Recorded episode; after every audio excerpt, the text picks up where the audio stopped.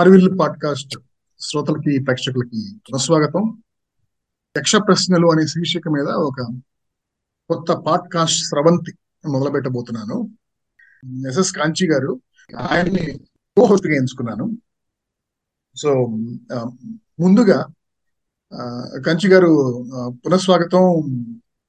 ఏం జరుగుతుంది? క్యాచ్ ఎల్రా యాచికల్ అంటారు కదా.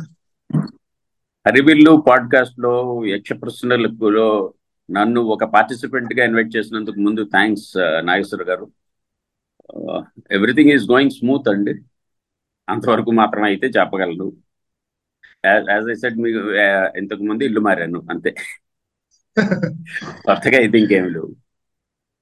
సో మొదటి ప్రశ్న ఏంటంటే ఫ్రీడమ్ ఆఫ్ ఎక్స్ప్రెషన్ గురించి, freedom of speech specifically. Freedom of speech కి రీజనబుల్ రిస్ట్రిక్షన్స్ అని మన ఇండియాలో పెట్టారు. అవునండి. అసలు ఫ్రీడమ్ ఆఫ్ స్పీచ్ కి రిస్ట్రిక్షన్స్ అనేది, whether it reasonable or not, who defines what is reasonable అనేది చర్చ ఉంటుంది. కానీ అన్రిస్ట్రిక్టెడ్ ఫ్రీడమ్ ఆఫ్ స్పీచ్ సరైనది అన్న దేనికైనా సరే బౌండరీస్ ఉండాలండి. Freedom comes with with the freedom is only one side of the coin అండి. The other side of the coin is responsibility అండి. Freedom with responsibility is always good అండి. Without responsibility, నేను నేను ఒక మాట అనేసి దాని తర్వాత దాని తాలూకు కాన్సిక్వెన్సెస్ నేను రెస్పాన్సిబిలిటీ తీసుకోను అని అంటే అది తప్పండి.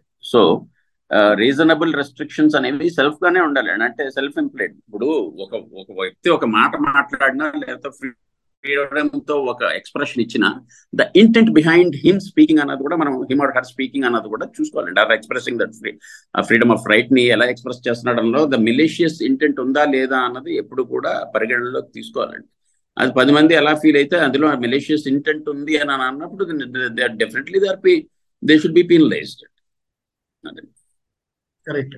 ఎందుకంటే ఫ్రీడమ్ ఆఫ్ స్పీచ్ ఉంది కదా అని చెప్పేసి ఒక కిక్కిరిసిపోయిన ఆడిటోరియంలో ఫైర్ ఫైర్ అదే బాంబు అని అరిస్తే కనుక జనాలందరూ తొక్కిసలాట్లో పది మంది పోతే, నాకు దానికి సంబంధం ఏముంది, నాకు ఫ్రీడమ్ ఉంది కాబట్టి నేను అన్నానంటే కుదరదు కదా. నేను అనుకున్నాను అది బాంబులా కనపడింది కాబట్టి అన్నాను అంటే సరిపోదు కదండి. అది కనపడపోయినా కూడా జస్ట్ ఉట్టి నేను సరదాగా అరిచాను అంతే అనకూడదు కదా. సరదాగా అరిచాను అంటే దే విల్ డెఫినెట్లీ అరెస్ట్ అండి, బికాజ్ ఇట్ ఈస్ వాండలిజం లోకి వస్తుంది కాబట్టి. నాకు నాకు సరదాగా ఉంది కాబట్టి రాశాను, లేకపోతే ఇంకోటి ఏదో గ్రాఫిటీ రాశాను అని అని అనకూడదు. It's infringing it to others rights and property or whatever. అదే మీరు చెప్పినట్టు ఇంటెంట్ ఏంటనేది చాలా ఇంపార్టెంట్. ఇలా కొంచెం ఆకతాయిగా ఏదో చేయటం కానీ లేకపోతే ఒక కుట్రపూరితంగా, అంటే ఒక వైడర్ సోషల్ బెనిఫిట్ లేకుండా కేవలం ఒక వ్యక్తిగత స్వార్థం కోసం చేయటం వేరు. లేదు ప్రజలందరూ ఇలా అనుకుంటున్నారు కానీ ఈ ఈ పాలసీ వెనకాల చాలా కుట్ర దాగుంది, నాకు కొన్ని తెలిసిన వాస్తవాల్లో అది నేను బయట పెట్టాలి అంటే అలాంటి వాడిని ఆపటం, ఈ రెండు చాలా డిఫరెంట్. సో ఇంటెంట్ అనేది చాలా ఇంపార్టెంట్. అవునండి, ఇంటెంట్ అనేది. ఇప్పుడు ఫర్ ఎగ్జాంపుల్ మొన్న ఒక గొడవ జరుగుతుందండి, ఏది రిలీజియస్ ఫిగర్స్ ని కామెంట్ చేయటం కానీ ఏదన్నా కానీ అంటే the reason behind that commenting అని అన్నది చూ ఒకటి చూడాలి. రెండవది ఏంటంటే if you don't have belief in any particular religion or philosophy or whatever, you you can just say that I don't believe in that stuff. You need not not criticise criticise something because you you should see the you should see the merit in that. You should Uh, showcase the demerits or merits in that philosophy, and uh, by following it what you will be getting ana dantlo meer entaina cheyachu gaani aa peru toti criticism cheyatam anedi avivekam andi, and uh, it's uh, avivekam maatrame kaadu, it is uh, purely uh, uh, malfied intention. Exactly, the criticize cheyatam gaani uh, to make fun of something uh, mm. only to derive some uh, sadistic pleasure out of it or to uh, stoke emotions. No, no, no. To, to instigate uh-huh. pain in some some person whom you uh, don't like or whom you want to instigate pain. In whom you want to instigate pain. కాబట్టి ఇంకోటి కూడా మీరు మంచి మాట చెప్పారు. ఆ restrictions అనేది ideally వ్యక్తిగతంగా ఎవరికి వాళ్లే ఆ కంట్రోల్స్ పెట్టుకుంటే గనక మంచిది. ఎందుకంటే ఒకసారి దాన్ని మనం ఆ రెస్ట్రిక్షన్స్ అనేది లీగల్ లీగలైజ్ చేస్తే గనక గవర్నమెంట్ ఆ రెస్ట్రిక్షన్స్ ని ఎలా ఇంటర్ప్రిట్ చేస్తుంది ఎవ్రీ సిచ్యుయేషన్ లో అనేది ఇంకా వాళ్ళ ఇష్టం. దాన్ని in any country any state equipment I mean administration they try to actually use it for their own benefit, any any restrictions or any uh, interpretation of law. Kabatti asalu vallaki aa avasaram evakunda aa ila restrictions pettali dinni legal paribhashalo ade laws lo pettalane vallni compel cheyakunda evariki vaade koncham tamaku tame oka code of conduct laga vidinchukoni maatladadalo unte ganaka asalu ee situation e raadu. That is what I call uh, responsibility, and owing responsibility to my actions and deeds. And ante uh, words, actions, deeds annitiki kuda, if i if i take any responsibility, then uh, most of the persons will not do that. If they don't take that responsibility, then they commit to that. Okay, ippudu inkoka prashna, meeru social media lo gaani lepothe చాలా చోట్ల ముఖ్యంగా social మీడియాలో మీరు చూస్తే కనుక ప్రతి వాళ్ళకి ఒక ప్రొఫైల్ ఉంటుంది కదా. చాలా మంది రాసుకుంటూ ఉంటారు, నాకు ఏమనంటే ప్రౌడ్ నేషనాలిటీ, ప్రౌడ్ ఇండియన్ అనుకుందాం, అదే ప్రౌడ్ ఒక రిలీజియన్, ప్రౌడ్ సమ్ కాస్ట్, అదే ప్రౌడ్ ఎస్ఎస్ కాంచి ఫ్యాన్ అని కానీ ఇలా రాసుకుంటాం. అది నేనే నేనేమనుకుంటానంటే అండి, వేరే రకమైనటువంటి ఐడెంటిటీ ఏమీ లేకపోతే అప్పుడు then you resort to that kind of ఇదండి. ఒక ఒక ఫీల్డ్లో కానీ ఒక దేంట్లోనా కానీ మనకి ఐడెంటిటీ ఉంది, దీంట్లో నేను ప్రూవ్ చేసుకోగలను, దీంట్లో నేను చాలా హైట్స్కి స్కేల్ చేయగలను అనుకునే వ్యక్తులు జనరల్గా పెట్టుకోరు. జనరల్గా అటువంటివి అటువంటివి ఒక ఒక దీనికి ఇచ్చారు. ఎందుకంటే వసు ఇప్పుడు మన మన దీంట్లో వసుదైక కుటుంబం అని అన్నారండి. The entire planet or earth people on it ఒక కుటుంబంగా ఫీల్ అయ్యేవాడు ఒక రీజన్కి కానీ ఒక నేషన్ కానీ ఒక క్రీడ్కి కానీ పెట్టుకోడు. ఒక దాన్ని అలా చూడటం అన్నది అర్థం అవుతాడు. ఎందుకంటే ఇంకా ఫండమెంటల్స్లోకి పోతే అసలు ముందు నాకు ఐపీఎల్ ఎందుకు, ఐపీఎల్ అనేది నాకు ఎందుకు ఇష్టం అన్నది చెప్పానండి నేను. Not for its pomp and show and or anything అండి. ఫస్ట్ ఆఫ్ ఆల్ గేమ్ గేమ్గా చూడగలుగుతున్నాము, ఓన్లీ ద మెరిట్ ఉన్న వాళ్ళని మాత్రమే చూడగలుగుతున్నాము, అది ఏ టీం విన్ అయినా. ఎందుకంటే because there are so many nationals involved in it and so so many citizens అండి. అంటే రకరకాల దేశాల నుంచి పాల్గొంటున్నారు కాబట్టి వాళ్ళకి మనకి only we see the game spirit అని నా భావన అండి. బట్ అందులో కూడా మళ్ళీ ఒక పర్టికులర్ టీం, ఒక పర్టికులర్ ఏరియా జాగ్రఫికల్ దీంతో లేదా ఒక పేరుతో ఒక టీం పట్ల కూడా ఫెనాటిజం ఏర్పరచుకుని దాన్ని కూడా అలా చూసేవాళ్ళు ఉన్నారు. లేకపోలేదు ఎందులో అయినా సరే వాళ్ళు అలా చూడగలుగుతారండి. అది నాకు దట్స్ బియాండ్ మై. సో నేను అడిగిన ప్రశ్నకి ఎక్స్టెన్షన్ ఏంటంటే, ఒకటేమో అంటే నీకు వేరే ఐడెంటిటీ ఏం లేదా బాబు ఇలా పెట్టుకున్నావు అనేది అనిపించవచ్చు, అదొకటి. కానీ చాలా మంది పెట్టుకునే కారణం ఏంటంటే అంటే అంటే ప్రౌడ్ ఇండియన్ అని, అంటే ప్రౌడ్ ఇండియన్ అని కానీ whatever caste creed whatever అని అలా పెట్టుకోవటం అనేది ఏదర్ ఐడెంటిటీ తెచ్చుకోవటమనో లేకపోతే నాలాంటి వాళ్ళకు గుంపు ఉంటే కనుక they can easily identify me and I can be part of the tribe అని అనుకో అనుకోవడానికి చేయటము అది. కానీ నాకు అర్థం కాదు ఏంటంటే, నువ్వు ఒకరి ఫ్యాన్ అవటం అనేది నీ కంట్రోల్లో ఉంది, కానీ to be to be born as an Indian, at to be born in to some religion, to be born in to some caste, even religion is I mean you can change it if you want. ఇలాంటివన్నీ especially those things on which you have absolutely no control when you are born into. Okay, వాటి గురించి నువ్వు pride గా feel అవుతావు. దీనికి నువ్వు ఒక ఆఫ్రికాలో ఒక తెగలో పుట్టినా కూడా అంతే ప్రౌడ్ గా ఫీల్ అవుతావు. ఎగ్జాక్ట్లీ అండి, exactly that is what that is what I am saying అండి. బాస్కింగ్ ఇన్ రిఫ్లెక్టెడ్ గ్లోరీ అండి, because they don't have self identity, you should bask in some kind of glory, you should tag yourself to something. It, it's a, uh, it's a, ఒక రకంగా చెప్పాలంటే అది కూడా ఐడెంటిటీలో parasites అన్నమాట. So you you want to take some credit, some kind of credit in somebody's achievement. What is that you can take? The tag ఒక ఒక దాన్ని దాన్ని ఒక గిరిగిసి దాన్ని ఆ ట్యాగ్ పెట్టుకుని నేను కూడా అందులోకి వెళ్తాను కాబట్టి సో నన్ను కూడా అలాగే గుర్తించండి, నేను కూడా అంతటి వాడినే నన్ను గుర్తించండి అనేటటువంటి తాపత్రయంలోంచి ఈ రకమైనటువంటిది వస్తుంది. సో నాకు మీకు లాగానే నాకు సేమ్ అభిప్రాయాలు ఉన్నాయి ఈ టాపిక్ మీద. కాకపోతే ఆ ఈ మధ్య ఒక విషయం గుర్తొచ్చింది, అంటే కూచిపూడి డాన్స్ ఏదో చూస్తుంటే ఒక విషయం గుర్తొచ్చింది అన్నమాట. ఏంటంటే నేను early part of my career నేను ఒక వేరే స్టేట్ లో ఉన్నాను, అక్కడ ఆ సంవత్సరం జరిగిన కల్చరల్ ఫెస్టివల్ కల్చరల్ ప్రోగ్రామ్స్ లో కూచిపూడి డాన్స్ కూడా ఆర్గనైజ్ చేశారు, కొంచెం మన తెలుగు వాళ్ళు కొంచెం చేసి. సో ఆ డాన్స్ ఆ ప్రాంతం వాళ్ళకి కొత్త అనమాట, వాళ్ళందరూ చాలా ఆశ్చర్యపోవటం ఆనందపడటం కూడా జరిగింది. అది చూసి నాకు యాక్చువల్గా నాకు చాలా గర్వంగా అనిపించింది, అంటే నా ప్రాంతానికి చెందిన ఒక ఆర్ట్ ఫామ్ ఇంత గొప్పది.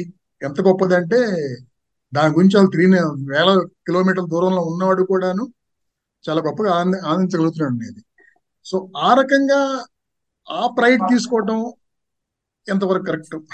ప్రైడ్ ప్రైడ్ తీసుకుని గ్లోట్ అవ్వటం వేరండి, గర్వం ఫీల్ అవ్వటం వేరు, ఆనందం ఫీల్ అవ్వటం రెండు రెండు ఫీలింగ్స్ మీరు మిక్స్ చేసేస్తున్నారు. మీరు ఆనందించటం వరకు అస్సలు తప్పలేదండి, ఆనందించి ఆనందిస్తున్నారండి. దాన్ని గర్వంగా ఫీల్ అవుతున్నాను అనేటటువంటి దాంట్లో ఒక కాంపి అన్నెసెసరీ కాంపిటేటివ్ ఇది ఉంది. ఎందుకు గర్వంగా ఫీల్ అవ్వాలి? ఆనందంగా ఫీల్ అవ్వచ్చు. గర్వం దేనికి? గర్వం అంటే ఇది ఇంకెక్కడా లేదన్నా. ఏంటి ఎందుకు లేదు? బోల్డ్ అని డాన్స్ ఫామ్స్ ఉన్నాయి, బోల్డ్ అంత అద్భుతమైనటువంటి కళ కళలు ఉన్నాయి, ఎన్నో ఉన్నాయి. కూచిపూడి కన్నా కూడా అద్భుతంగా, అంటే once again it comes to matter of taste and everything అండి. ఇప్పుడు సంబడి దే అప్రిషియేటెడ్, మీరు చెప్పినటువంటి గ్రూప్ కల్చర్ వాళ్ళు ఐడెంటిటీ నాకు తెలియదండి, వాళ్ళు ఏ నేషనల్స్ కూడా తెలియదు నాకు. వాళ్ళు అప్రిషియేట్ చేశారంటే వాళ్ళ యొక్క సహృదయం అని చెప్పేసి నన్ను అనుకోవాలి. బికాజ్ ఒక ఆర్ట్ ఫార్మ్ పర్టికులర్గా ఒక డెఫినేషన్ లేదు, ఏది ఇది బాగుంది ఇది బాగాలేదు అని అనటం కన్నా నాకు బోర్ అని అని అని అనొచ్చు. నేను ఎంతసేపు చూస్తారు ఇప్పుడు? సరే ఫర్ ఎగ్జాంపుల్ మీకు కూచిపూడి మీరు గర్వం ఫీల్ అయ్యారు, constantly can you keep watch it for three sixty five days లేదా జన్మంతా చూస్తారా? చూడరు కదా, ఇంకోటి ఏదో చూస్తారు కదా. మీకు నచ్చినప్పుడు మీరు ప్రైడ్ తీసుకున్నప్పుడు ఏ నువ్వు వేరేది ఎలా చూస్తావు, నువ్వు కూచిపూడే మాత్రం చూడాలని ఎవరైనా మిమ్మల్ని నిర్దేశిస్తే మీరు ఏమంటారు? నువ్వు గర్వంగా ఫీల్ అయ్యావు కదా, నువ్వు ఇదే చూడాలి అని చెప్పేసి అన్నాను. There are other things to, అంటే గర్వంగా ఫీల్ అవటం కన్నా ఆనందంగా ఫీల్ అవటం అన్నది ఉత్తమమైనటువంటి ఇదండి. గర్వం దేనికి?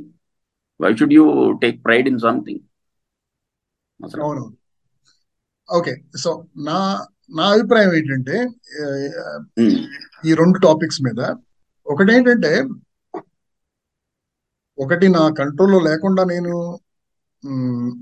నేను తెలుగు నాట పుట్టడం అనేది నా కంట్రోల్ లేకపోయినా కూడాను పుట్టి ఈ ప్రాంతంలో ఉన్న వాటిని చూసి నేను బై అసోసియేషన్ ఆనందంగా ఫీల్ అవటం, అలాగే వాటిని ఇంకా నా ప్రాంతానికి సంబంధించినవి కాబట్టి వాటిని కొంచెం ఎక్కువ అభిమానించడం వరకు తప్పులేదు.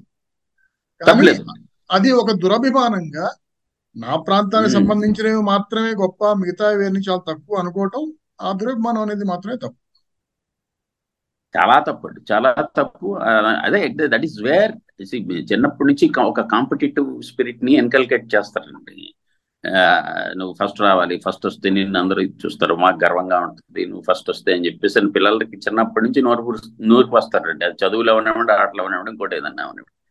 So that itself is నువ్వు నువ్వు ఏదన్నా అచీవ్ చేస్తే మాకు ఆనందం కలుగుద్ది అని అన్నారు అనుకోండి, ఆనందం యొక్క వాల్యూ చిన్నప్పటి నుంచి కూడా అవతల మనిషికి అర్థం అవుతుంది కూడా అండి. ఇది రాదండి ఈ కాంపిటేటివ్ స్పిరిట్ లో. He would see only the joy or happiness and he will not see that pride అండి. ఆ ప్రైడ్ అనే ఫ్యాక్టర్ని మనం చిన్నప్పటి నుంచి చెప్పటంలో అది చాలా చాలా చాలా దారుణాలకి ఐ మీన్ ఇది ఇది దీన్ని క్రియేట్ చేసిందండి. ఈ విద్వేషాలకు కూడా కారణం ప్రైడ్ అండి. Exactly. So just to summarise my understanding of what we discussed, ఒకటేంటంటే ఇలా పెట్టుకోవటం ప్రొఫైల్లో కానీ పెట్టుకోవడం కానీ అయితే ఆ బిహేవియర్ బయట ఎగ్జిబిట్ చేసేవాళ్ళు one either they are trying to be part of a tribe so that they feel strong and morally superior, అది కానీ రెండోది ఏంటంటే ఈ దురభిమానం కాదండి, because they don't have any other thing to to to gloat about or to boast about. or to take uh, pride in or to feel happy about. Oh no. But anyway, as a S S Kānchi fan, I'm very proud of this discussion. Don't take pride in me, Andy. I have so many loopholes. I have so many negative points in me and negative qualities in me, which I know. And వాటిని ఎలా జయించాలన్నదే కదా ఇప్పుడు నేను ఇప్పుడు నేను ఇంత గొప్ప ఇది చెప్పినప్పటికీ ఈ ఆ రకమైనటువంటి ప్రైడ్ నాలో కూడా అప్పుడప్పుడు ప్రవేశిస్తూ ఉంటుంది. That is the time where you need to come out and see and rectify hour shelves and it's constant rectification. And నేను ఇప్పుడు నేను నీతులు చెప్పినా ఆ నీతులు నేను ఎంతవరకు ఫాలో అవుతున్నాను ఇందాక మా టాపిక్లో లాగా అది హండ్రెడ్ పర్సెంట్ ఫాలో అయితే I would become a yogi or I would become a something. I'll become silent like Buddha, but I'm not that. నాలో కూడా వస్తూ ఉంటాయి అభిజాత్యం కానీ లేకపోతే ఒక ప్రైడ్ కానీ ఒక ఫాల్స్ ఇది కానీ వస్తూ ఉంటాయండి. దట్ ఈస్ హ్యూమన్ నేచర్ అండి. The way how how you rectify it, how how soon you rectify it, how better you rectify your life అన్నదే your your thinking your philosophies and all makes the sum of your life అండి. In my view it's like physical training అండి. అంటే yesterday నేను నిన్న నేను చాలా fit గా ఉన్నాను కాబట్టి దాని అర్థం లైఫ్ లాంగ్ ఫిట్ గా ఉంటాను కదా. Every day I have to train myself, I have to exercise those good qualities. Exactly exactly అండి. నిన్నటి వరకు నిన్నటి వరకు నేను బుద్ధిమంతుడిని ఏమీ చేయలేదు, ఈ రోజు ఇది చేశాను అని అన్నానండి. ఆ రోజు కూడా అది తప్పాను. ఓకే, ఈ ప్రశ్న, what is the best form of governance? benign dictatorship or democracy? నా పర్సనల్ ఇది benign dictatorship. Okay, because democracy is uh, only for people who are uh, wise enough not to i mean uh, who are wise enough to accept other people's uh, opinions or uh, beliefs, and when that is not there, then uh, democracy becomes uh, something uh, an utopian form of philosophy. And given any day, benign dictatorship is better than democracy. Okay, kani uh, democracy lo at least uh, at least majority majority rules. అంటే వాళ్ళందరూ ఎక్కువ మంది సరైన decision తీసుకుంటున్నారు అనేది వేరే విషయం, కానీ అట్లీస్ట్ అవకాశం అయితే ఉంది కదా. కానీ డిక్టేటర్షిప్ లో అవకాశం ఉండదు. అలాగే how do you, who defines uh, what is uh, uh, benign a dictator? Who defines benign అన్నదానికి ముందు నేను ఒకటి చెప్తానండి. the wrong the, the mistake in democracy. hmm. Too many cooks spoil the broth అని చెప్పేసి అనే సామెత ఉంది కదా అండి. అవును, విన్నారు. అలా ఎందుకు స్పాయిల్ చేస్తున్నారు? Because too many ideas, too many expressions, too many uh, philosophies or too many uh, rules అండి. అంటే rules set from their perspectives అండి. అన్నీ కూడా యాక్సెప్ట్ చేయాలి, ఏది కూడా కరెక్ట్గా ఇంప్లిమెంట్ అవ్వదు, ఏది కూడా రాదు. ఇప్పుడు ఒక క్లాస్ ఒక గ్రూప్ ఆఫ్ పీపుల్ ఉన్నారండి, అందులో ఒకడికే ఒకడో ఇద్దరికో తెలుసు ఒక మెడిసిన్. డెమోక్రసీ ప్రకారం వాడు ఏమంటాడు, వాడు డిక్టేట్ చేస్తాడు, ఇదే కరెక్ట్ మెడిసిన్, ఇది కరెక్ట్గా వేయాలి, ఇలా చేస్తే ఇది వస్తుంది. లేదు, వీఆర్ బీయింగ్ డెమోక్రటిక్, మీతో పాటు ఇంకొకటి కూడా అవగాహన ఇవ్వాలి అని అని ఇంకొకటికి ఇచ్చాడు అనుకోండి. ఇటు పక్క పేషెంట్ ఎవరో చచ్చిపోయాడు అనుకోండి, ఇప్పుడు టేక్ ది రెస్పాన్సిబిలిటీ. అప్పుడు సో మీరు కరెక్ట్గా చెప్పలేరు కదా. ఇప్పుడు ఇప్పుడు ఎందుకంటే డెమోక్రసీలో you are giving freedom to everybody. Say ఇప్పుడు ఆ గ్రూప్ని గ్రూప్లో ఎలెక్ట్ చేసుకోండి, డాక్టర్ని ఎవడో మీరే అని చెప్పేసి అని అన్నారు. Majority of the people elected a carpenter as the doctor. ఏమవుతుంది ఏమవుతుందండి? కార్పెంటర్ డాక్టర్ అవుతాడండి, అవడు కదా. So that is the basic flaw in the democracy. నాకు ఇంతకుముందు కూడా మన డిస్కషన్స్లో మీకు చాలా చెప్పానండి. The fundamental problem with Indian governance or Indian constitution is the ఏదండి యూనివర్సల్ అడల్ట్ ఫ్రాంచైజ్ అని అన్నది చాలా చాలా ఇదండి. అంటే you are you are giving the most powerful weapon into the hands of the ignorance. అలా అని చెప్పేసి వాళ్ళకి వాళ్ళకి లేదా హక్కు, వాళ్ళకి లేదా అని అంటే వన్ షుడ్ ఎర్న్ దట్. ఎవడైనా సరే they should earn their right. And ఇప్పుడు ప్రతి వాడు వెళ్ళి రాజ్యసభ మెంబర్ని ఎన్నుకోలేడు కదా. ఎందుకుంది ఇండైరెక్ట్ ఎలక్షన్? ఎందుకుంది అసలు? మనమే మళ్ళీ అందులోకి indirect election. Of course we made it a farce అనుకోండి, దట్స్ ఎ డిఫరెంట్ థింగ్. కాకపోతే మీరు అంటుంది ఏంటంటే ఓటు వేసే హక్కు అది అందరికీ, జస్ట్ పుట్టారు పుట్టాడు పెరిగాడు పద్దెనిమిది ఏళ్ళు వచ్చినాయి కాబట్టి ఓటు హక్కు ఇచ్చేయటం కాకుండా one has to earn the right to vote and everybody should have equal opportunity to earn the voting right అంటారు. అంతే కదా? అది అంతే కదండి, అంతే అంతే. అండ్ మళ్ళీ ఇప్పుడు అలా కదండి, ఇప్పుడు పట్టభద్రుల ఎన్నికలు మన జరిగినాయి, అది అసలు శాంపిలే కాదు, లేకపోతే అది ఒకటి ఇది కాదు అని చెప్పేసి నేను వాదనలో ఉన్నాయి. అదే కరెక్ట్ శాంపిల్ అని చెప్పేసి, అదే కరెక్ట్ శాంపిల్ అన్నది తప్పే, అది శాంపిల్ కాదు అన్నది కూడా తప్పే. అందరూ అందరు పట్టభద్రులు చాలా ఇది అని చెప్పేసి నేను అన్నాను, బట్ అది అది it is reflecting particular sections, ఇది కదండి. అదే ఇప్పుడు నేను అదే అడగబోతున్నాను. So one has to mm. earn the right to vote to decide the fate of the nation or the or the future policy makers ani meer ante ganaka. So how does one earn that right? Qualifications em undi daniki anta sadu maatramena democracy naaku anni vishayalloni okay nandi, anni vishayalloni except for uh, electing your rulers. Aa okka vishayamlo maatram democracy undakudadani antanandi. You need you need to have certain, uh, I mean, as I said, you need to earn your right to select your ruler.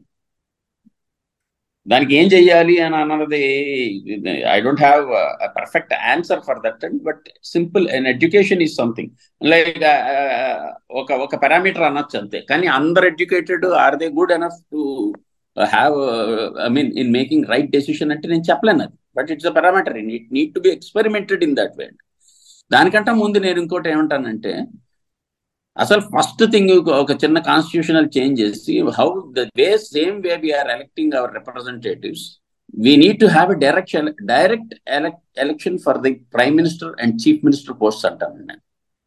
Irrespective of parties, irrespective of parties మీరు పార్టీకి vote చే ఎమ్మెల్యేకి vote చేయడంతో పాటు అక్కడ MLA sir they are indirectly electing their ఇది కదండి. మనం people are not directly electing their chief minister.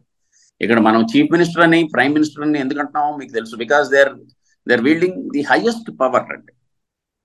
మిగిలిన వాళ్ళందరూ కూడా ఎంత లేదన్నా సరే డమ్మీస్ అని అని అనగానే దే ఆర్ లెస్ పవర్ఫుల్ అంటాను, లెస్ పవర్ఫుల్. సో పవర్ అనేది మీరు తెలియకుండానే మీరు డెమోక్రసీలోంచి ఒక డిక్టేటర్షిప్ ఇస్తున్నారు. మీకు తెలుస్తుందా అది? అది తెలియట్లేదా? అదే. సో లేదు అంటే I completely agree with you on this point which is head of the అదే state or the country or chief minister కానీ ప్రైమ్ మినిస్టర్ కానీ ఆ విషయంలో డైరెక్ట్ ఎలక్షన్ ఉండాలి. బట్ పాలసీ మేకింగ్ బాడీ ఏదైతే ఉంటుందో దాంట్లో ఒక వంద సీట్లు ఐదు వందల సీట్లు ఉంటే ఆ సీట్స్ కి దామాషా పద్ధతిన ఎలక్షన్ జరగాలి. ఏంటంటే నాలుగు నాలుగు పార్టీలో నలభై పార్టీలో నుంచుంటే ఒక పార్టీకి గనక ఫోర్ పర్సెంట్ ఓట్స్ వస్తే గనక four percent of those policy making body membership four percent ఈ పార్టీకి ఇవ్వాలి, వీళ్ళు పంపించగలగాలి. అలా ఉంటే గనక అంటే నేను చెప్పేది ఏంటంటే day to day management of the country is separate from policy making. Policy making should uh, uh, not depend on ఒక రోజులో first past the post system కింద ఒక రోజు ఐదేళ్ల కోసం జరిగిన ఎలక్షన్లో ఎవరికైతే కొంచెం ముందు వచ్చాడో వాడే మొత్తం పాలసీని డిసైడ్ చేయటం అనేది అలా ఉండదు. అలా ఉండకుండా ఒక వంద మందో ఐదు వందల మందో పాలసీ మేకింగ్ బాడీ ఉంటే దానికి తమాషా పత్రిక ఎలక్షన్ జరిగి ప్రతి పాలసీ కూడాను irrespective of their party line, every member should have their own uh, right to express their views, debate their views on each policy. And అదే అండి ఎగ్జాక్ట్లీ విప్ సిస్టమ్ అనేది ఉండకూడదు. విప్ అనేది ఇట్స్ ఇట్స్ డిక్టేటర్షిప్ అండి. ఎందుకు మీరు పంపిస్తున్నారు to to opine their ideas or their ఇది కదండి బిలీఫ్స్, అది అది లేకుండా చేస్తున్నారు కదా, కట్టేలు చేస్తున్నారు కదా. మా పార్టీ మాట ఒకటి ఉండాలి అని చెప్పేసి అనటంలోనే దెర్ ఇస్ డిక్టేటర్షిప్. ఇంకా ఇక్కడ డెమోక్రసీ ఎక్కడ ఉంది? అవును, అక్కడ విచిత్రం కదా ఇప్పుడు ఇండియాలో జరుగుతున్న విచిత్రం ఏంటంటే వీళ్ళందరూ ఎంపీలు కానీ ఎమ్మెల్యేలు కానీ వీళ్ళు పాలసీ మేకర్స్, అంటే అఫీషియలిస్ట్కి వాళ్ళు ఆ పని మాత్రం చేయలేకపోతున్నారు, చేయట్లేదు ఈ విప్ సిస్టమ్ వల్ల. కానీ వాళ్ళు రోజు చేస్తుంది ఏంటంటే delivery of services from the government to the citizens. అది వాళ్ళ పని కాదు, దానికోసం లోకల్ బాడీస్ ఉన్నాయి, ఆఫీసర్లు ఉన్నారు, అడ్మినిస్ట్రేషన్ ఉంది. They have to take care of delivery of services. కానీ ఈ సోకాల్డ్ పాలసీ మేకర్స్ వచ్చి ఈ డెలివరీ ఆఫ్ సర్వీసెస్ లో వేళ్లు పెట్టి వాళ్ళకి నచ్చిన వాళ్ళకో లేకపోతే వాళ్ళకి డబ్బులు ఇచ్చిన వాళ్ళకో మాత్రమే సర్వీసెస్ అందేలాగా చేస్తున్నారు. చాలా విచిత్రమైన పరిస్థితి మన దేశం. అవునండి, అందుకనే అంటున్నాను now now you tell me which is good అండి, benign dictatorship or uh, idi see yes. you are you are indirectly electing a dictator in this democracy. Ipudu America kuda democratic nation e kadandi, why why are they having direct elections for their president andi? Super power, supreme power kadandi. Endukante the face of your uh, uh, i mean uh, uh, i mean your dictator is known and maname janame enukuntunnaru. Ikkada mana mana chief minister ni mana prime minister maname మనం ఎన్నుకుంటలేదు, మనం ఎన్నుకున్న వాళ్ళు ఎన్నుకుంటున్నారు, మనం third party అవుతున్నాం. That is one mistake అండి, great mistake. అదే ఇప్పుడు దాకా మీరు నా ఉద్దేశంలో ఈ బినైన్ డిక్టేటర్షిప్ వర్సెస్ డెమోక్రసీలో మీరు చెప్పిన పాయింట్స్ లో ఒకటి రెండు విషయాలు విభేదిస్తాను నేను. ఏంటంటే ఒకటే మీరు అసంపూర్ణంగా వదిలేశారు, ఏంటంటే who should earn the right to vote అనేది. ఏంటంటే నా ఉద్దేశంలో అంటే పూర్తిగా చదువు అని కాదు, కానీ చదువు చదువుకున్న వాళ్ళందరూ మంచి డెసిషన్ తీసుకుంటారని కాదు, కానీ who should vote? One, a person who has the ability to grasp information and take has the ability to take decisions. వాడు రైట్ డెసిషన్ తీసుకుంటాడు లేదని వేరే విషయం, కానీ అసలు మన దేశం ముందున్న ప్రధాన సమస్యలు ఏంటి, లేకపోతే ఈ రాజకీయ పార్టీల మేనిఫెస్టో ఏంటి, వాళ్ళ ఐడియాలజీ ఏంటి అనేది కనీసం చదివి అర్థం చేసుకుని దాని తర్వాత ఓటు చేసే అంత స్థాయి అయితే ఉండాలి. అది అర్థం చేసుకుని స్టిల్ వెళ్ళి తమ కులం వాడికి ఓటు వేస్తే మనం ఏం చేయలేం, కానీ కనీసం చదివి అర్థం చేసుకుని ఆలోచించగలిగే పరిపక్వత ఉన్న వాళ్ళకి మాత్రమే ఓటు ఉండాలి. అది కాదండి, the education is suppose to bring civilisation or culture or right thinking process in a human కదండి. అది అది ఒక పారామీటర్ గా మనం చెప్పుకున్నాం కాబట్టి అది everything needs to be experimented. నేను అది అబ్జల్యూట్ గా కరెక్ట్ అవుతుంది అని చెప్పేసి అని అనట్లేదు, ఒకసారి అది కూడా తీసుకుని చూడాలి ఒకేసారి. ఇప్పుడు ఇప్పుడు చాలా దేశాల్లో అది వివక్ష అని అనుకోండి, అది ఆడవాళ్ళకి ఓటింగ్ రైట్స్ ఇవ్వలేదు చాలా దేశాలు, చాలా ఎడ్యుకేటెడ్ యూరోప్ లో ఉన్నాయి చాలా దేశాలు. మనం we are the first ones blanket కింద ఇచ్చేసాం. మనం వచ్చి అది ఆలోచించి చేసి ఉండాల్సినటువంటి నిర్ణయం బ్లాంకెట్ గా ఇచ్చి ఉండకూడదు అని చెప్పేసి నా, ఎందుకంటే you have seen this condition of our country for the past డెబ్బై ఐదు సంవత్సరాలు డెబ్బై ఆరు సంవత్సరాలు అయింది కదండి మనకి ఇప్పుడు ఇండిపెండెన్స్ వచ్చి. ఏమి ఏమీ లేదు కదా.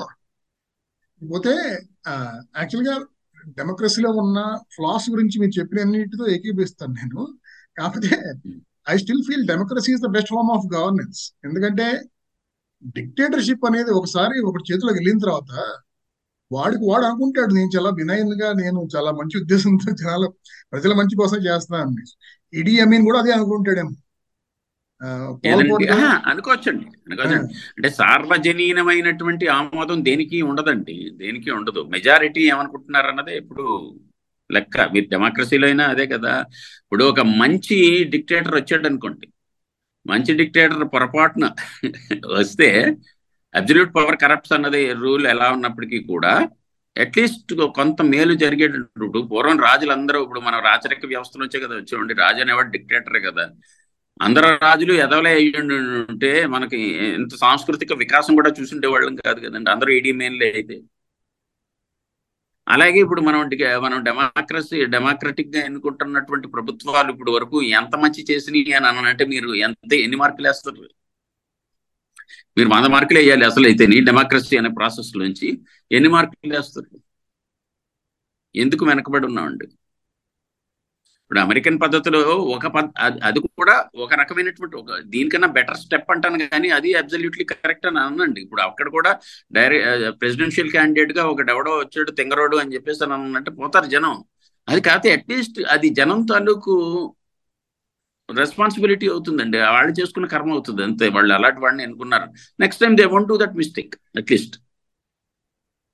బట్ వాళ్ళు ఒక మంచి వాడిని ఎన్నుకోగలిగారు అనుకోండి, అనేబుల్ మంచి మంచి అని అంటే ఏబుల్ లీడర్ అంటాను నేను. మంచి అనేది ఏముందంటే మంచి చెడు అనేవి మారిపోతూ ఉంటాయి మళ్ళీ. సో ఒక ఏబుల్ లీడర్ని, కెపాసిటీ ఉన్నవాడిని, అంటే ప్రోగ్రెస్ అంటే అదేది అన్నారు చూడండి, హ్యాపీనెస్ ఇండెక్స్ బట్టే మనం చెప్పాలి ఒక దేశం యొక్క ప్రాస్పరిటీని అన్నారు చూడండి. దట్స్ అబ్సల్యూట్లీ రైట్ అండి. If people are happy, people are happy about their living standards or living lifestyle, if they are happy about their lifestyle, their ruler is suppose to be good అండి. Forget democracy or forget dictatorship or any other form అండి, autocrats అవనండి, monarchs అవనండి, ఇంకా ఏమన్నా పిలవండి. If the people are happy then that system is good అంటానండి. Are people happy in democracy in today's India అండి?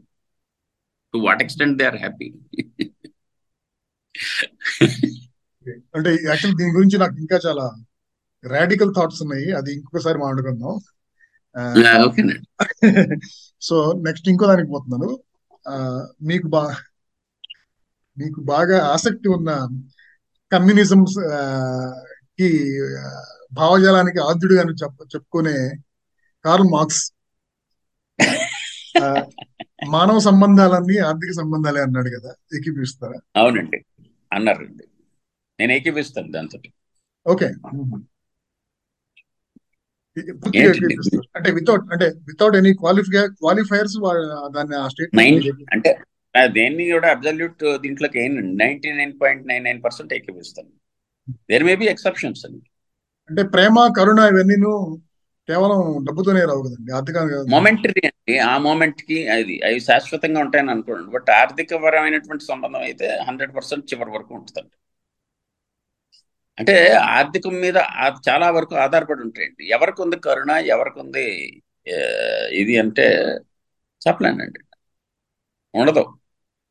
కానీ అక్కడ మార్క్స్ కానీ ఇక్కడ మీరు కానీ లేకపోతే అక్కడ ఎకానమిస్టులు కానీ చేసే ఒక మిస్టేక్ ఏంటంటే, అంటే హ్యూమన్స్ ఆర్ రేషనల్, అంటే they take decisions in a rational way based on economic consequences అని అన్నట్టు అనుకుంటున్నారు. కానీ అలా అలా humans are not rational beings అనేది చాలా విషయాలు తెలుస్తుంది కదండి. వాళ్ళు ఓట్లు వేసే పద్ధతి బట్టి కానీ, లేకపోతే ఈవెన్ స్టాక్ మార్కెట్ లో కానీ, లేకపోతే వేరే చోట్ల కానీ వాళ్ళు చేసే ట్రాన్సాక్షన్స్ బట్టి కానీ, humans even when they have information steering in their face, they actually take emotional decisions, not rational decisions కదండి చాలా విషయాల్లో.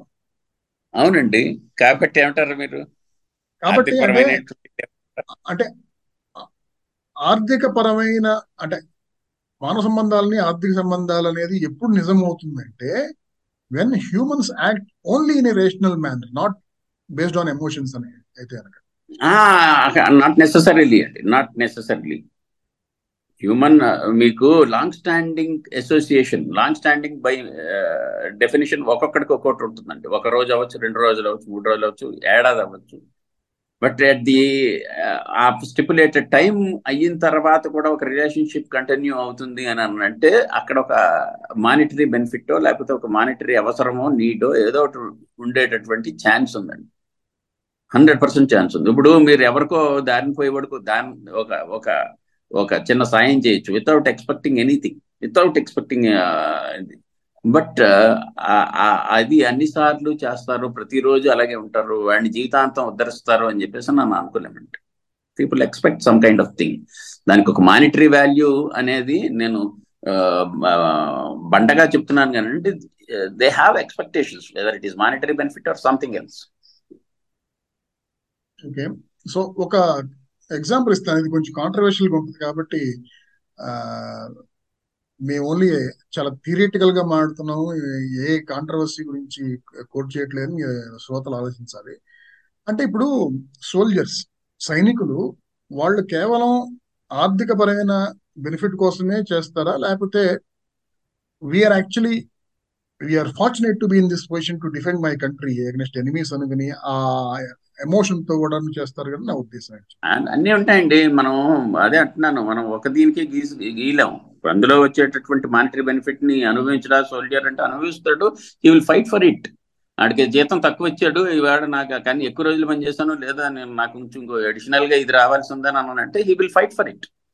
At the same time he will have the same feeling. ఇది అక్కడ ఉన్నప్పుడు ఒక బాండేజ్ బ్రదర్హుడ్ ఉంటుందండి. అక్కడికి వెళ్ళేసరికి ఇప్పుడు చాలా దీంట్లో ఐ మీన్ మీరు ఒక హాస్టల్లోనే ఉన్నారనుకోండి లేదా ఒక కంపెనీలో పనిచేస్తున్నారనుకోండి, ఒక బ్రదర్హుడ్ ఉంటుందండి ఉండదండి ఉంటుంది. ఆ మూమెంట్ మీరు వాళ్ళ కోసం ఏమైనా సరే చేసేస్తారు. ఆ వెనకాల ఉన్నటువంటి ఇల్లు బెళ్ళం ఇవన్నీ గుర్తు రావండి కొన్ని కొన్ని సిచ్యువేషన్స్. ఈ సోల్జర్స్ సిచ్యువేషన్ లో అది చాలా ఎక్కువ ఉంటుందండి. ఎందుకంటే they know they might die. వాళ్ళకున్న కంపెనీని ఎవరయ్యా అని అంటే వాళ్ళకు ఉండేటటువంటి ఎఫెక్షన్ ఎవరితో ఉంటుందంటే వాడు పక్కన ఉన్న వాడితో ఉంటుంది. Because he would save him as he would save the other person. So ultimately so ultimately అలాంటివి కూడా you can reduce it down to mutual interest ఆ సెల్ఫ్ ఇంట్రెస్ట్ అంటారు మీరు. అంతే కదండి. ఆ మూమెంట్ కి ఆ మూమెంట్ ఆ మూమెంట్ కి మళ్ళీ వాళ్ళు బయటకు వచ్చేసారు, వాళ్ళు బయటకు వచ్చేసి రిటైర్ అయిపోయారు లేకపోతే సర్వాలకి ఇంటికి వచ్చేసారు అనుకోండి, దే విల్ బికమ్ నార్మల్. అవును అదేలేండి. అంటే ఆ సైనికులు కూడాను తోటి సైనికుడికి వాడి మీద ఉన్న ప్రేమ అలా రోడ్డు మీదకి వస్తే అలా పోతున్న ఒక సామాన్య పౌరుడి మీద ఉండకపోవచ్చు కదా, ఉండదు కదండి. అందుకనే వాళ్ళు వాళ్ళు ఏంటంటే అండి వాళ్ళకి ఒక కసో ఏముండదో తెలియదు కానీ చిన్నప్పుడు ఆ ట్రైన్ కంపార్ట్మెంట్స్ లో మిలిటరీ వాళ్ళకి ఒక వ్యాగన్ ఉండేది, పొరపాటున అందులో ఎక్కితే వాళ్ళు తోసేసేవారు బయటికి. ఎందుకో నాకు అర్థం ఇది కాదు ఏంటో మరి. అవును, ఎందుకంటే అదే అదే అక్కడ డైకోటమీ ఏంటంటే they supposedly laying down their lifes for the very same people getting into their train. అక్కడ ఏంటంటే షోస్ సమ్ ప్రివిలేజ్ అని, they expect that kind of privilege because we are doing something for you. Okay, they are doing a dangerous job అండి. Not everybody can do that. అది చాలా కష్టమైన job అది, knowing that your life is given any day at risk. So broadly you agree that మానవ సంబంధాలని ఆర్థిక సంబంధాలు చెప్పాను కదండి నైంటీ నైన్ పర్సెంట్. ఓకే, కాబట్టి what are what other aspects of communism do you agree with? Agree with అండి అది తప్పించి ఇంకేం అగ్రీ చేయండి. అసలు కమ్యూనిజం ఐ డోంట్ నో. కాదండి, ప్రపంచంలో ఈక్వాలిటీ ఈక్వాలిటీ ఉంటుంది, ఈక్వాలిటీ ఉండాలి అని కోరుకునే వ్యక్తిని నేను కాదు. నాకంటే ఎక్కువ ఉండొచ్చు, నా అగ్రీ ఫర్ దట్ ఫ్యాక్ట్, ఎందుకంటే అది వాడు ఎర్న్ చేసుకున్నాడు అని. అలాగే నాకంటే తక్కువ వాడు ఎర్న్ చేసుకుంటే నా స్థాయికి వస్తాడని నేను అనుకుంటాను. One should earn their position, one should demand or beg or steal. అది అది ప్రపంచంలో సమానత్వం అన్నదే లేదండి. సమానత్వం ఉండవలసింది కేవలం కోర్టులో, అంటే కోర్ట్ ఆఫ్ లా జస్టిస్ ముందు సమానత్వం ఉండాలి. అవకాశాలు కల్పించడంలో సమానత్వం ఉండాలి, పొందటంలో సమానత్వం ఉండాలి. అందరికీ సమానమైనటువంటి అవకాశాలు రావాలి. అందులో ఎవడన్నా కొంచెం ఎక్సైడ్ అయ్యి ఆడు ఆడు ప్రతిఫలం పొందుతున్నాడు, వాడి తాలూకు స్వయం ప్రతిభ, అంతే. అది మనం యాక్సెప్ట్ చేయగలిగి ఉండాలి. అవకాశం కల్పించలేదు కాబట్టి నన్ను అనుకోకూడదండి.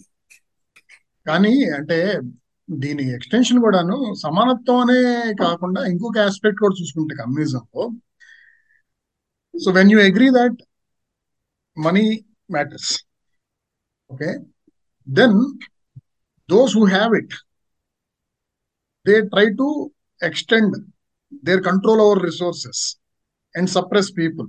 So how can the suppress people Uh, gain some kind of equality, not, not equality, at least come out of that suppression, is only by uh, doing a class struggle, right? Looking at it as a class struggle. అలా అనుకుంటే class స్ట్రగుల్లో కూడా class అదే class లోంచి వచ్చిన వాడు మళ్ళీ he will not try to give it to the rest of his brothers కదండి. అవును, కాబట్టి క్రీమీ లేయర్ ని క్రీమీ లేయర్ ని తీసేయమంటున్నారు. తీసేయమంటుంటే దానికోసం క్రీమీ లేయర్ ఉండాలని దెబ్బలాడుతుంది ఎవరు? Not only the ones who are enjoying that position అండి, people who don't have that position also దెబ్బలాడుతున్నారు. వాళ్ళకి అర్థం అవ్వట్లేదు కదండి. ఎప్పటికైనా సరే వాళ్ళే ఉంటారు, నాది ఎవరికి ఛాన్స్ రాదు, నేను వాళ్ళ పల్లకిని మోస్తున్నానన్న విషయం ఎంతమందికి తెలుసు? ఇప్పుడు క్రీమీ లేయర్ గురించి దెబ్బలాడాల్సింది ఎవరు చెప్పండి? క్రీమీ లేయర్ గురించి కరెక్ట్ కరెక్టే నేను చెబుతుంది కూడా అదే ఏంటంటే ఇట్స్ మీరు చెప్పిన ఎగ్జాంపుల్ కూడా it's classic case of class struggle. ఏంటంటే ఇప్పుడు నేను మీరును కేజీఎఫ్ మైన్స్ లో కూలీలు అనుకోండి, నాకు ఒక అప్పర్ పొజిషన్ నన్ను తీసుకెళ్ళి పెట్టారనుకోండి, I'm no more your friend, you should fight also. Exactly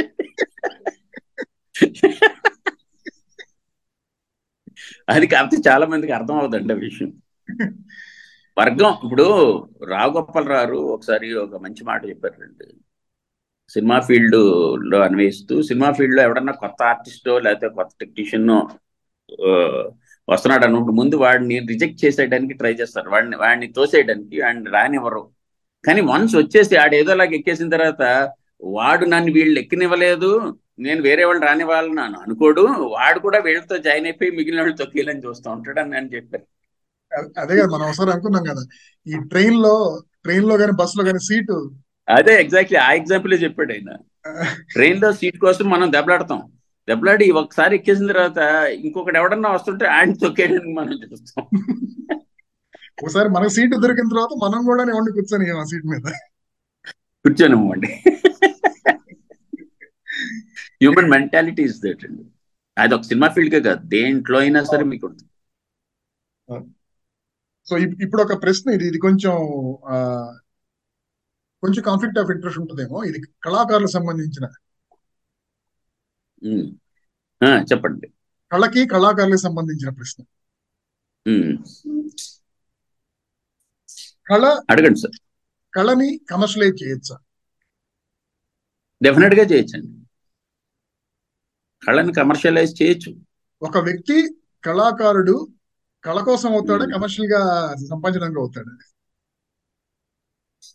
అర్థం అవ్వలేదండి మళ్ళీ. అంటే ఒక ఒక కళ మీద ఇష్టము ఆరాధన ఒక వ్యక్తి పెంచుకోవటం just for the sake of it, లేకపోతే డబ్బుల కోసం? రెండు ఉంటారండి. ఇప్పుడు ఒకడికి ఆకలి వేస్తుంది అని అనుకోండి, ఫస్ట్ ఆకలి ఆకలి జయించాలి అని అనంటే తనకు ఉన్నటువంటి ఆధారం ఏంటని చూస్తుంటాడు. కళ కాకుండా వేరే రకమైనటువంటి ఆధారంలోంచి అతను ఆకలి తీరుతున్నప్పుడు అప్పుడు కళకి గొప్ప ఇంపార్టెన్స్ ఇస్తాడు. కళే అతని యొక్క ఆకలి తీర్చే ఆధారం అన్నప్పుడు దాన్ని కమర్షియలైజ్ చేయడానికి ప్రయత్నిస్తుంది. తప్పలేదంటాను నేను దాంట్లో. తప్పలేదు, ఓకే, అంతవరకు నేను కూడా ఏకీపిస్తాను. కానీ అలా కళనే ఒక ప్రొఫెషన్ గా తీసుకుని తీసుకున్న వారిలో ఎప్పుడైనా వారు గనక కళని కాంప్రమైజ్ చేయాల్సి వస్తే గనక, అంటే అంటే చెత్త కవితలు రాయటం, లేకపోతే చెత్త మ్యూజిక్ చేయటం, చెత్త సినిమాల్లో యాక్ట్ చేయటం, ఇది కేవలం డబ్బు కోసం మాత్రమే, అలా చేసి చేయటం తప్ప. రసిక అదే శంకరాభరణంలో ఒక డైలాగ్ ఉంటుంది, రసికలుగా కాని వారి ఎదుట తన కవిత్వాన్ని వినిపించే దౌర్భాగ్యం రాకూడదని కాళిదాస్ వేడుకున్నాడు ఖాళీ తల్లిని. One should get that. ఇప్పుడు నాకు అది చూస్తే కూడా ఒక్కొక్కసారి జాలి వస్తుంది, బట్ ఇంకా తప్పదండి. ఇప్పుడు చాలా వరకు సినిమా మ్యారేజ్ ఫంక్షన్స్ చూస్తూ ఉంటాం, ఓ పక్కన ఒక మ్యూజికల్ కాన్సర్ట్ ఏదో పెడతారు, nobody gives a damn about that musical concert or the musician what they are doing, there they are busy in their own way. శంకరాభరణంలో ఫస్ట్ సీన్ లో లాగా జమీందార్ ఏది చేశాడో జనం అందరూ అదే చేస్తూ ఉంటారు, but they they keep doing their task because they know they will be at the end of the day they would be getting paid for that. వాళ్ళకి తెలుసు వీళ్ళకి తెలుసు, కాకపోతే మనం వాళ్ళని పెట్టాము, వాళ్ళని వాళ్ళ వాళ్ళని గౌరవించాలి, వాళ్ళ తాలూకు పెర్ఫార్మెన్స్ ని మనం గౌరవించాలని చెప్పేసి ఎవడైతే ఎంగేజ్ చేస్తాడో వాడికి లేదనుకోండి, వాడు నిష్టదరిద్రుడని నా నా ఫీలింగ్. వాడు వాడు చండాలు ఎందుకు పెడుతున్నాడు? కేవలం for pomp and show. Why should you engage? వీడు వెళ్ళాడంటే వీడికి ఏదో అవసరం ఉండి వెళ్ళాడు, మ్యూజిషియన్ ఒక కళాకారుడు వెళ్ళాడంటే ఆడికి ఆడికి పూట గడవటం కోసం వెళ్ళాడు, వాడు ఎంగేజ్ చేశాడు అన్నప్పుడు దాని మీద రెస్పెక్ట్ అన్నా ఉండాలి, లేకపోతే దానికి ఏదన్నా ఇది ఉండాలి. అది కాకుండా కేవలం ఒక నామ అందరూ పెడుతున్నారు మనం పెట్టాం, ఆ వాడు డబ్బులు ఇచ్చేస్తున్నాం కదా ఆడు మనం వినాలని రూల్ ఏముంది అని చెప్పేసి అని అనుకుంటున్నాడు అనుకోండి, వీడు అత్యంత దరిద్రుడని నా నా ఫీలింగ్ అండి. వీడిని తిట్టారు ఓకే అని చెప్పి ఆ కళాకారులు ఉంటారు కళాకారుడు తనకు చెప్పాను కదండి ఆకాశం చేస్తున్నాడు. మీరు చెప్పిన ఎగ్జాంపుల్ లో తను తన పని చేస్తున్నాడు అదొకే. నేను చెప్పిన నేను చెప్పిన వేరే ఎగ్జాంపుల్. నేను చెప్పింది ఏంటంటే మీరు బానే మీరు ఒక కళాకారులుగా పేరు తెచ్చుకున్నారు, దాని తర్వాత మీకు సినిమాల్లో అవకాశం వచ్చింది, ఆ మీరు ఒక నటుడు కావచ్చు, కవి కావచ్చు, మ్యూజిషియన్, మీరు ఒక స్థాయికి వచ్చారు. వచ్చిన తర్వాత కూడాను ఈయన స్థాయి తగిన తగని పని ఎందుకు చేస్తున్నాడు ఈయన, కేవలం డబ్బుల కోసం అనేది అనిపిస్తుంది కదా నాలాంటి వాడికి. అనిపిస్తుంది అండి, అనిపిస్తుంది. అలా చేసేవాడు వాడు ఇంకొక రకమైనటువంటి, అంటే వాడికి డబ్బు ఎక్కువ కళ్ళకన్నా. ఇప్పుడు మన కోరికలు తీరిపోయింది చెప్పాను కదండి, మన తాలూకు ఆశ ఎంత ఉందన్న దాన్ని బట్టి ఉంటుందండి. నాకు ఒక పెద్ద పెద్ద మూడు వందల గదులు ఉన్నటువంటి ప్యాలెస్ కట్టుకోవాలి అని నాని కళాకారుడు అనుకున్నాడు అనుకోండి, అది రీచ్ అయ్యే వరకు కూడా వాడు కళను అమ్ముకుంటానే ఉంటాడు. నాకు అక్కర్లేదు నా మూడు పూట్ల భోజనం నా జీవితాంతం వెళ్ళిపోద్ది, నా పిల్లలకు కూడా వెళ్ళిపోద్ది అని అనుకున్నవాడు ఆ తర్వాత వాడు అమ్ముకోడండి. నేను ఈ ప్రశ్న ఎందుకు అడిగానంటే అంటే పర్సన్ టు పర్సన్ అంటే వినేవాడు అనుకోవచ్చు, అంటే నేను కళాకారులను టార్గెట్ చేస్తున్నానా అనేసి. ఇప్పుడు నేను నేను యాజ్ ఎ ప్రొఫెషనల్ నేను ఒక మార్కెటింగ్ జాబ్ లో ఉన్నానండి చాలా ఏళ్ళుగా. నేను ఈ జాబ్ లోకి ఎందుకు వచ్చాను, అది కేవలం సంపాదన కోసమే వచ్చాను. Okay, to take care of myself and my family is commercial interest అంతే.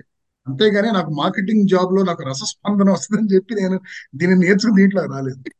కానీ కళ కళాకారులు మాత్రం చాలా మంది ninety nine percent if not hundred percent అందరూ ముందు కళ మీద కళ మీద ఆరాధనతో దాంట్లోకి వస్తారు కదా, అంతేగాని డబ్బు సంపాదన ఇది ఒక మార్గం అని చెప్పి రాదు దాంట్లో. కానీ ఇప్పుడు రెండు వైపులా ఉందండి, రెండు వైపులా ఉంది. ఇద్దరు ఉన్నారు, ప్రాక్టీస్ చేసి కళని ఈ కళను మనం ప్రాక్టీస్ చేస్తే ఈ కళ ద్వారా మనం సంపాదించవచ్చు అని వచ్చేవాళ్ళు కూడా ఉన్నారు. అదేలేండి, అంటే ఇంకొక ఎగ్జాంపుల్ కూడాను, అంటే ఫర్ ఎగ్జాంపుల్ సినిమాలు చాలా మంది హీరోలు అవుతా ఎందుకు పోతాం అనుకుంటారంటే వాళ్ళు కేవలం కళ కోసం కాదు, హీరో అయితే కనుక డబ్బు ఫేమ్ అన్ని వస్తాయి కదండి, కళారాధన కాదు కదా. అందుకనే ఉచ్చారణ లేకపోయినా ముక్కు మోహం తిన్నగా లేకపోయినా కూడా వచ్చేస్తున్నారు కదా. అంతేనండి, ఆయన ఎందుకు ఆ కళాకారుడిని ఆదరిస్తున్నారు జనం. అవును, తప్పు వీళ్ళదే, వాడిది కాదు.